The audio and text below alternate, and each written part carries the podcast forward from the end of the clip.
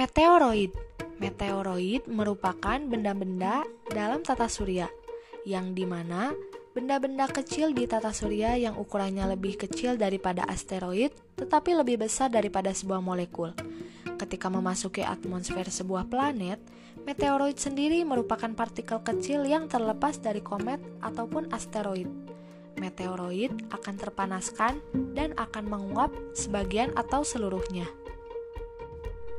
Gas-gas di sepanjang lintasannya akan berionisasi atau bercahaya. Jejak dari gas bercahaya ini disebut sebagai meteor atau bintang jatuh.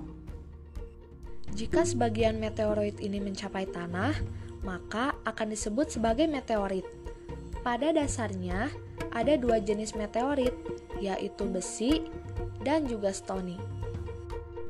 Nah, pasti kalian masih bingung mengenai perbedaan apa sih meteoroid, meteor, dan meteorit. Hal tersebut dapat diketahui berdasarkan posisi atau tempatnya. Yang pertama, meteoroid merupakan benda langit yang dihasilkan oleh tabrakan antara asteroid. Ketika suatu gemparan terjadi di luar angkasa, meteoroid ini dapat masuk ke dalam bumi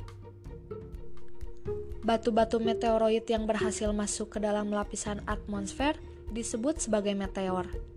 Nah, meteor yang tidak berhasil dibakar oleh lapisan atmosfer ini akan dapat menembus lapisan lalu jatuh ke dalam permukaan bumi.